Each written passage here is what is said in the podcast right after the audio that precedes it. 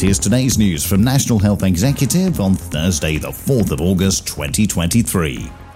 E cigarettes may be better than nicotine patches for pregnant women who are trying to quit smoking.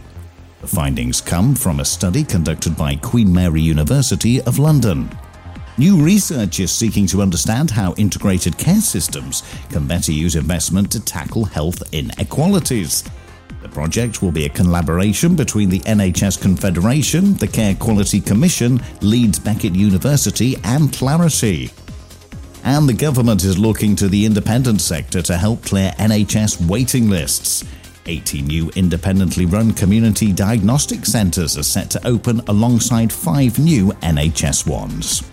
And that's the latest. Don't forget to like and subscribe to make sure you receive every new bulletin and check out our stories in full on our website, nationalhealthexecutive.com.